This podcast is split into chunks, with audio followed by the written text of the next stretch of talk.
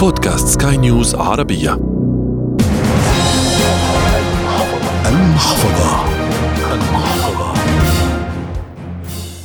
الجميع يسعى لكسب المال، وفي ظل ما يمر به العالم من تخبط اقتصادي يحاول كثيرون بالسعي لدخول مجالات قد تكون جديدة عليهم كالبورصة أو التداول بالأسهم، ومن يدخل فيها بدون علم ولا دراية ولا استشارة خبير قد يعمق أزمته المالية أكثر وقد يخسر كل ما يملك.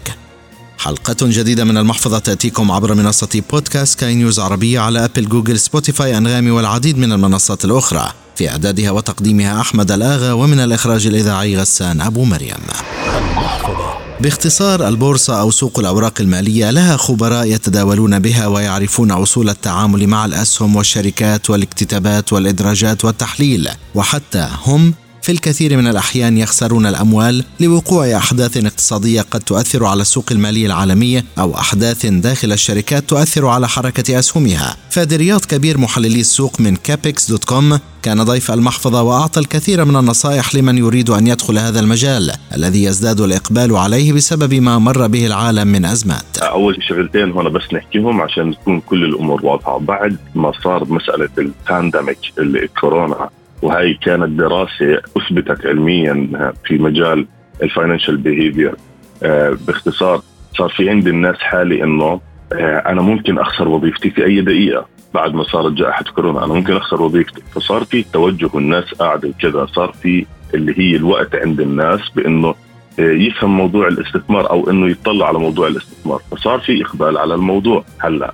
تخللها اللي هي جزء كبير من الماركتينج اللي بتستخدمها الشركات، اللي هي القصص. أنا اللي متأكد إنك أنت أحمد أو أي حدا من المستمعين سمعها على الأقل مرة واحد، إنه واحد اشترى $100 شغلة، بعدين راح على المستشفى نام 5 أيام صحي لقى حاله مليونير. فطبعا هذا الموضوع مغري بالنسبة للناس. أما إذا بدنا نكون صادقين، بدنا نكون subjective، بمعنى إنه إحنا موضوعيين. لا، الموضوع بده تعب، الموضوع بده دراسة، الموضوع بده تقبل بأنه يكون. وبعدين دائما أكيد أنا مش عم بروج لأي شخص، لا لنفسي ولا لغيري، ولكن روح عند نصيحة، روح لعند حدا فاهم ومختص في نفس الوقت. يعني مش بس مختص فاهم. هاي الشغلات لازم تكون متأكد، يعني متأكد منها.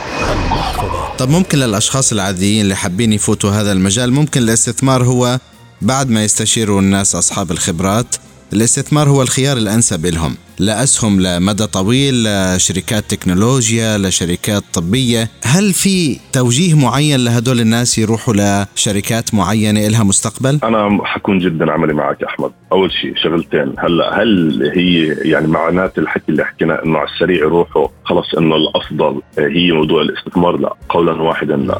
في بعض الناس مناسب جدا بالنسبة لهم التداول، ناس ملتزمة جدا، ناس في يعني كيف يعني ناس ملتزمة. خلص حدا ملتزم بيعرف تحكي له مثلا كيف موضوع التداول بتم على أسس 1، 2، 3، 4، 5، 6. هاي الأسس بتمشي عليها أمورك تمام. بدك تلتزم بوقف الخسارة، بدك تلتزم بالربح، بدك إلى آخره. بعملها بنفذها بكون أموره تمام. هلا في ناس طبعا عندهم هاي العواطف وعندهم هاي بزوجش معهم.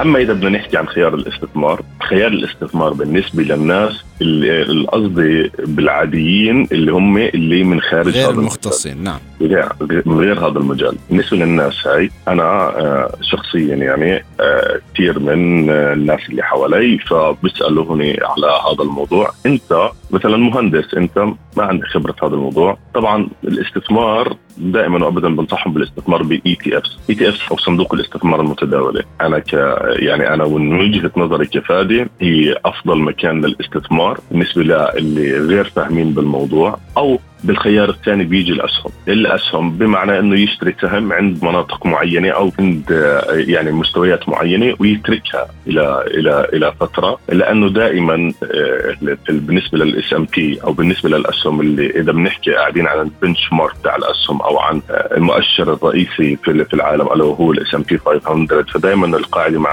أنه it will go up eventually، يعني بالنهاية هيطلع لفوق. فدائما وابدا الاستثمار فيه بالنسبه للناس يا بيتم عن طريق ETF صناديق الاستثمار المتداوله سريعا. انت بتستثمر في صندوق بيستثمر في المؤشر كله، في S&P كله، في الاسهم كلها. والفكره اصلا بحد ذاتها صدرت لسبب، لانك انت كفرد اذا بدك تروح تستثمر في 500 سهم. S&P اسمه S&P 500.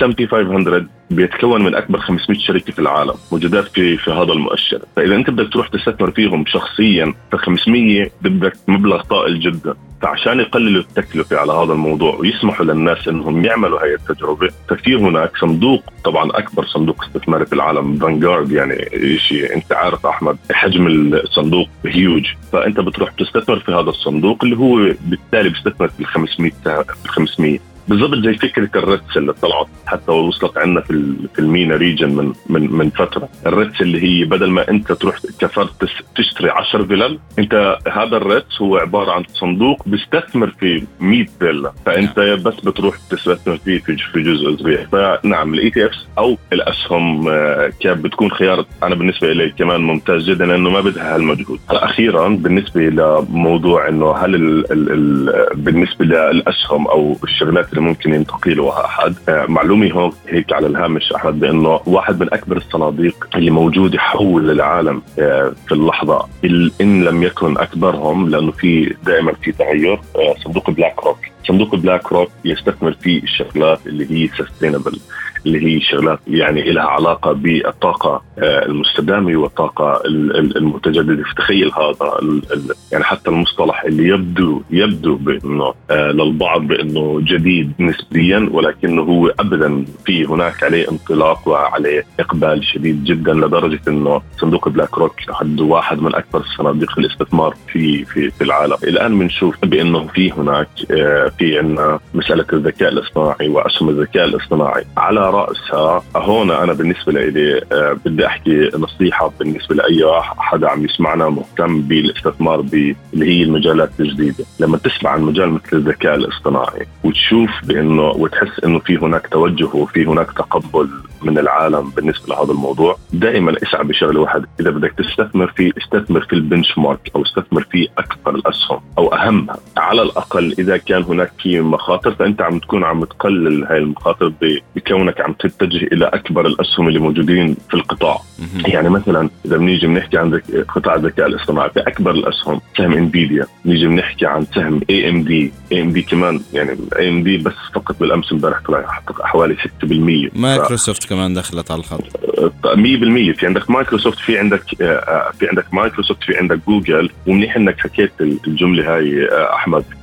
جوجل ومايكروسوفت مستهلكين للموضوع اكثر من انهم يعني عم يصدروا هذا الموضوع. اما بالنسبة لانفيديا وبالنسبة لاي ام دي فهم الشركات على وجه التحديد هم اللي بيصنعوا هاي المواضيع. في عندك شركة كمان جديدة تم ادراجها مؤخرا بالسوق اسمها ارم هولد، كمان هي واحدة من الشركات اللي لها علاقة بالذكاء الاصطناعي. كما الحال مع انستكارت، عم نشوف في هناك شغلات تانية. وبالذكر عن الموضوع برضو بالنسبة للأسهم الواعدة بالنسبة للناس اللي ما عندها خبرة، كمان الإدراجات اللي بتكون بتصير في الأسواق بعد طبعا ما تسأل عن الإدراج وتتأكد إنها الشركة ممتازة وكمان هاي كمان فرصة ممتازة جدا بالنسبة للناس. الاكتتابات، نعم الاكتتابات والإدراجات اللي بتصير بالأسواق الأمريكية. يعني مثلا سهم آرم تم تسعيره على $51 فقط قبل أسبوعين، وصل إلى $69. على فكرة هاي كمان واحدة من الشغلات اللي يعني الخيارات. نعم، إلى هنا وصلنا إلى ختام هذه الحلقة من المحفظة، والتي أتتكم عبر منصة بودكاست كان نيوز عربية على أبل، جوجل، سبوتيفاي، أنغامي والعديد من المنصات الأخرى. في الإعداد والتقديم كنت معكم أحمد الأغا، ومن الإخراج الإذاعي غسان أبو مريم. وفي النهاية أنت أدرى فقرارك بين يديك. إلى اللقاء. المحفظة.